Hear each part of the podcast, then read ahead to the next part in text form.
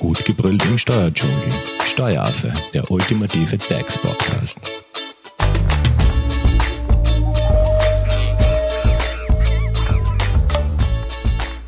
Hallo und herzlich willkommen beim Steueraffen.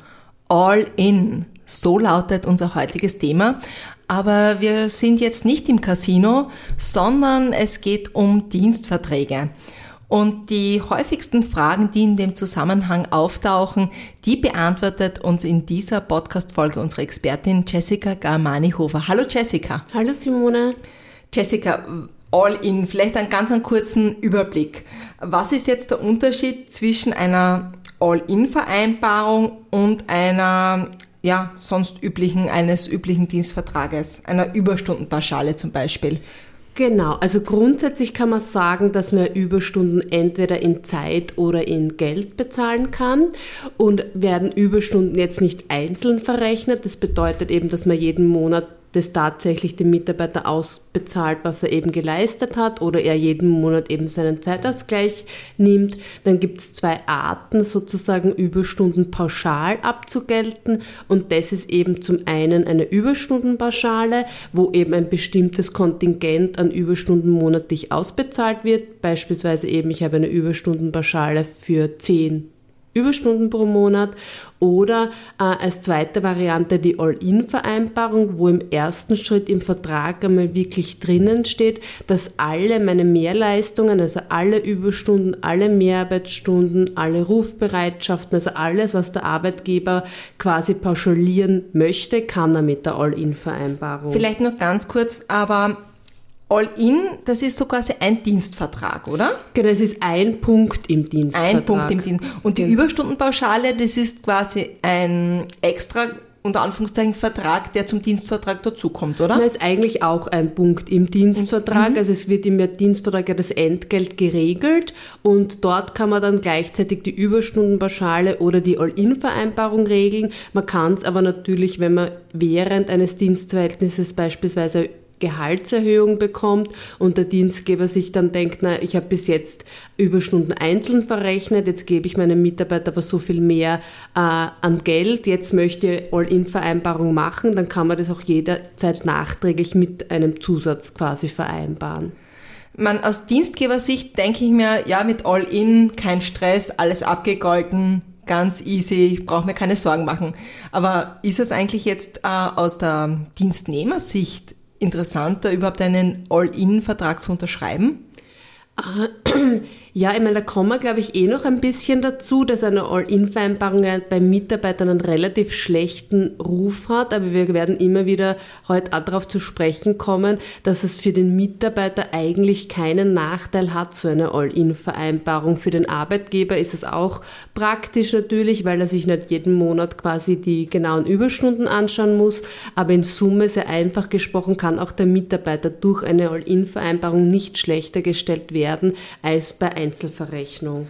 Gut, also wir haben jetzt ganz kurz einmal diese Überstundenpauschale und das All-In zusammengefasst. Ähm, in meiner Vorrecherche ist immer der Begriff Deckungsrechnung gefallen. Was kann man sich darunter vorstellen? Ja, das ist eben eh das, auf was ich jetzt ein bisschen hinaus wollte. Man muss sowohl bei der Überstundenpauschale als auch bei der All-In-Vereinbarung eben jedes Jahr so eine Deckungsrechnung machen. Und das bedeutet, dass ich mir ganz genau anschauen muss, was hätte der Mitarbeiter bekommen, wenn ich ihm alle Überstunden einzeln abgegolten hätte. Also ähm, ohne Pauschale? Ohne Pauschale. Und was hat er jetzt durch diese All-In-Vereinbarung bekommen?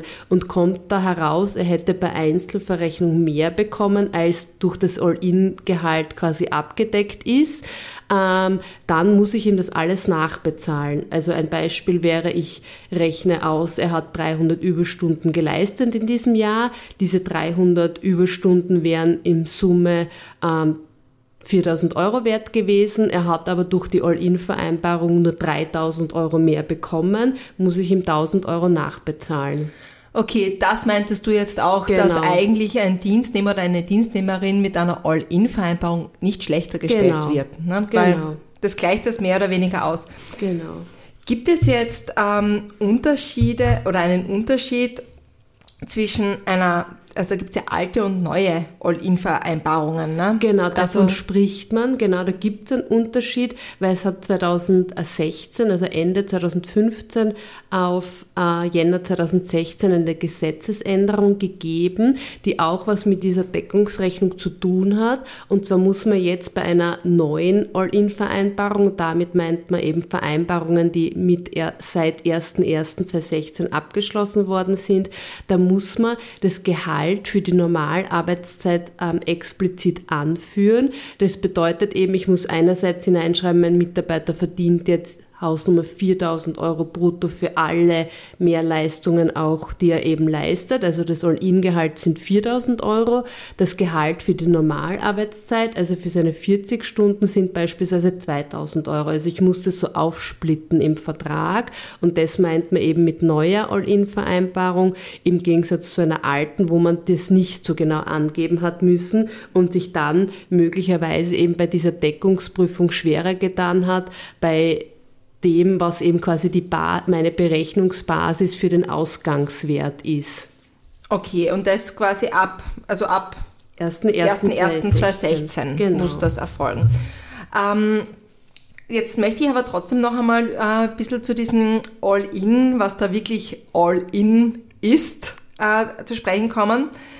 Ähm, bedeutet, also bedeutet jetzt All-In, das ist immer so ein, ein paar Fehlmeldungen, die halt vielleicht auch in der Wahrnehmung der, der Dienstnehmerinnen und Dienstnehmer äh, herumkursieren. Bedeutet jetzt All-In, dass mit dem gezahlten Entgelt sämtliche Mehr- und Überstunden eben auch quasi vielleicht äh, Feiertagsentgelt, Nacht- und Wochenendzuschläge, auch das all inkludiert ist? Genau, das ist eben genau das, was sich viele Dienstnehmer denken, dass wenn ich eben unterschreibe, es sind wirklich alle meine Mehrleistungen abgegolten, dass das eben auch so ist, aber das ist eben nicht so, weil dadurch, dass ich eben dieses Grundgehalt für meine Normalarbeitszeit im Vertrag drinnen habe und sich eben zu dem, was ich tatsächlich verdiene, eben eine genaue Differenz berechnen lässt. Das heißt eben, ich habe beispielsweise eben eine Überzahlung von 2000 Euro pro Monat, dann kann ich ja ganz genau ausrechnen, was hat in diesen 2000 Euro alles Platz und dadurch kann das nie alle sozusagen sein. Okay. Sondern es ist eben genau das, was in meiner Überzahlung sozusagen Platz hat.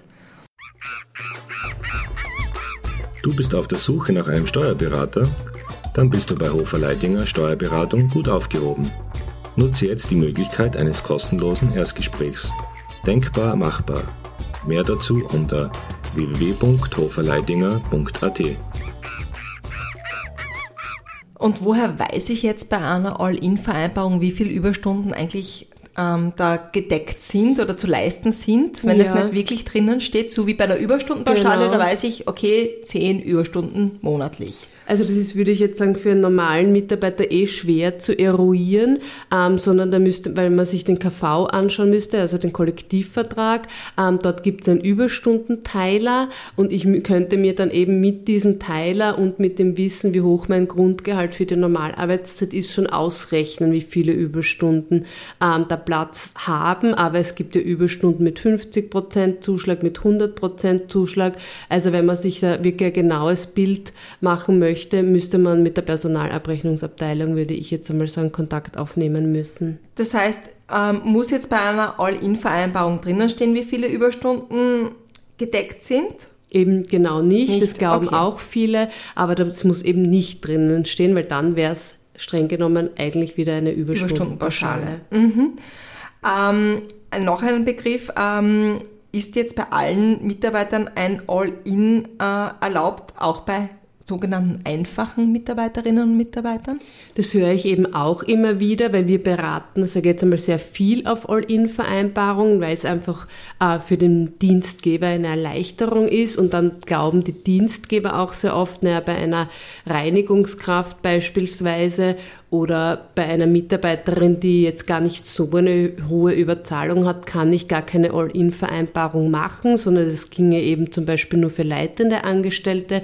Das ist aber eben auch nicht so. Ich darf mit jeder Mitarbeiterin oder mit jedem Mitarbeiter eine All-In-Vereinbarung ausmachen. Aber wenn ich beispielsweise mit einem Mitarbeiter eine All-In-Vereinbarung vereinbare, der nur 100 Euro überzahlt ist, bekommt halt diese Deckungsprüfung wieder eine sehr große Bedeutsamkeit, weil mit 100 Euro werde ich nicht allzu viele Überstunden abdecken können. Mhm. Und dann muss ich halt ganz genau schauen, wie viele Überstunden hat der Mitarbeiter wirklich geleistet und geht sich das mit diesen 100 Euro aus. Wahrscheinlich eher nicht, wenn regelmäßig Überstunden geleistet werden. Wenn wir jetzt so quasi ein bisschen andersrum denken, ähm, was kann diese Deckungsrechnung auch negativ ausfallen? Sprich, ähm, ich mache jetzt, ich habe ein All-In und der Mitarbeiter oder die Mitarbeiterin leistet jetzt nicht so viele Überstunden, ähm, ja, sondern oder ist vielleicht, naja, Minus vielleicht nicht, aber also nicht die erwartete sagen, Anzahl. Genau, das ist sogar wahrscheinlich das häufigste ähm, und das zielt ja auch wieder auf das ab, was wir vorher gemeint haben. Eigentlich ist ja All-In-Vereinbarung nicht für den Mitarbeiter negativ, sondern es kann eher sogar für den Dienstgeber negative Folgen haben, weil beim Mitarbeiter haben wir ja schon gesagt, wenn der schlechter gestellt wäre, muss er alles nachbezahlt bekommen. Umgekehrt, wenn der Dienstgeber dann nach einem Jahr draufkommt, eigentlich hat mein All-In-Mitarbeiter gar keine Überstunden geleistet in diesem Jahr, dann kann der Dienstgeber dem Mitarbeiter das Geld rückwirkend niemals wegnehmen und selbst für die Zukunft kann es schwierig sein sein und kommt einfach darauf an, wie das formuliert ist, auch im Vertrag. Okay, also äh, die Empfehlung, Leute, unterschreibt ja keinen All-In-Vertrag, ist somit eigentlich hinfällig, ne? Weil, Meiner Meinung nach schon, ja. Ähm, was, was auch immer wieder Thema ist, so quasi All-In-Verträge werden ja ähm, dadurch, dass ja in der Wahrnehmung vieler alles abgegolten ist, so als moderne Sklaverei bezeichnet.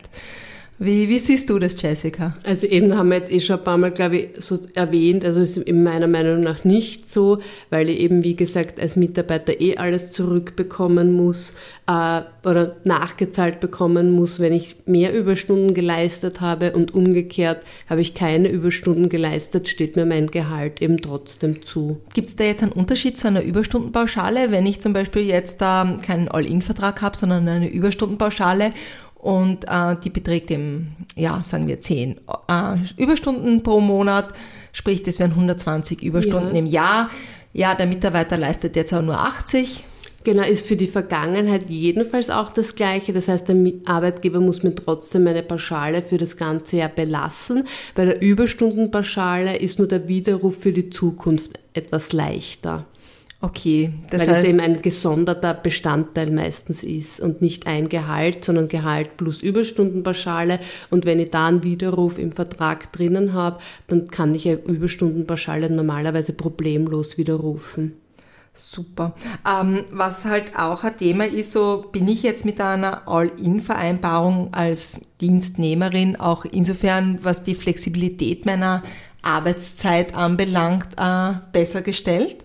Na, das glauben nur auch viele, aber da muss man eben wirklich differenzieren. All-In-Vereinbarung bezieht sich wirklich nur auf die Entlohnung von Überstunden und hat noch nichts damit zu tun, ob ich jetzt flexibel arbeiten darf oder nicht und hat auch damit nichts zu tun, ob ich jetzt wirklich Überstunden leisten muss oder nicht. Also mein Dienstgeber muss mir Überstunden äh, in Auftrag geben sozusagen, sonst muss ich auch bei der All-In-Vereinbarung keine Überstunden leisten und ich darf als All-In-Mitarbeiter, nur weil ich jetzt eine All-In-Vereinbarung habe, nicht flexibel arbeiten. Viele bezeichnen das dann als Vertrauensarbeitszeit, das gibt es aber in Österreich gar nicht. Was natürlich schon möglich ist, ist, dass man All-In-Vereinbarung mit einer Gleitzeit kombiniert, dann kann ich sehr wohl flexibel arbeiten, aber nur mit einer All-In-Vereinbarung gibt es keine Flexibilisierung der Arbeitszeit. Das heißt, auch da habe ich mich an meine Normalarbeitszeit. Genau, und, und muss Überstunden leisten, wenn es mein Dienstgeber mir sagt.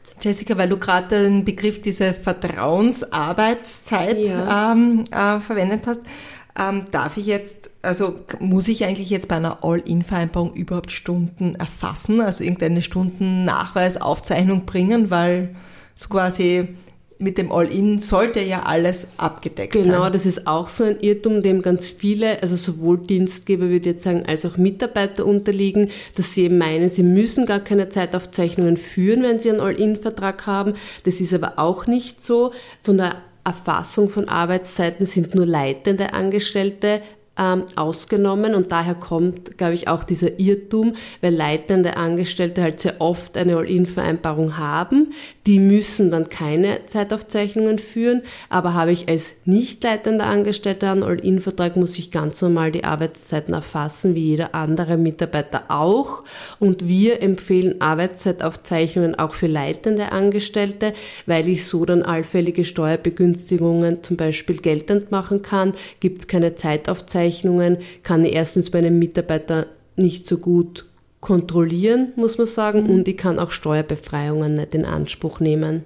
Ja, und vor allem, wenn ich keine Zeitaufzeichnungen mache, kann ich, kann ich ja auch diese Deckungsrechnung nicht machen. Genau, da fällt halt kommt, relativ schwer. Ne? Genau, das kommt auch noch dazu. Super, jetzt haben wir einen guten Überblick über All-In-Vereinbarungen von dir bekommen und haben ein bisschen mit dem Irrglauben, dass es ja hier um moderne Sklaverei sich handelt, aufgeräumt, sondern ganz im Gegenteil, ja zu All-In, weil man ist ja eigentlich dann als Dienstnehmerin oder Dienstnehmer auch sehr, äh, eigentlich fast besser gestellt. Genau, also ich Oder zumindest auch, gleichgestellt. Sehe ich auch so, genau. Ähm, Jessica, hast du jetzt noch abschließende Tipps? Also wenn man eine All-In-Vereinbarung mit seinem Mitarbeiter treffen möchte, eben unbedingt schriftlich, unbedingt eben auch davor ähm, eine Rechtsmeinung einholen, damit man eben das Grundgehalt richtig eingibt, äh, dann eben ein angemessenes All-In-Gehalt festlegt, dass man eben auf diese Deckungsprüfung nicht vergisst ja, das würde ich jetzt sagen, sind die. Perfekt. Und wenn es jetzt trotzdem Punkte. noch Fragen gibt, wie erreichen wir dich am besten? Am besten unter, per E-Mail unter graz.hoferleitinger.at. Und ihr könnt uns natürlich ganz gerne auch eure Fragen oder wenn ihr da ähm, Entwürfe braucht für All-In-Vereinbarungen. Also Jessica hat ein tolles ähm, Team rund um sich das natürlich solche Sachen macht. Also einfach auch uns über Social Media kontaktieren. Wir leiten das gerne weiter. Vielen Dank, Jessica, an dich und vielen Dank an euch fürs Zuhören. Dankeschön. Tschüss. Tschüss. Das war Steueraffe. Wenn ihr noch Fragen, Wünsche oder Anregungen habt, nutzt die Social Media Kanäle. Den Steueraffen findet ihr auf Facebook und auf Instagram. Hinterlasst einfach ein Like oder einen Kommentar. Und wenn ihr keine Podcast-Folge mehr verpassen wollt, dann abonniert den Steueraffen in eurer favorisierten Podcast-App. Weitere Infos findet ihr auch unter www.steueraffe.at. Vielen Dank fürs Zuhören, bis zum nächsten Mal, wenn es wieder heißt, gut gebrüllt im Steuerdschungel.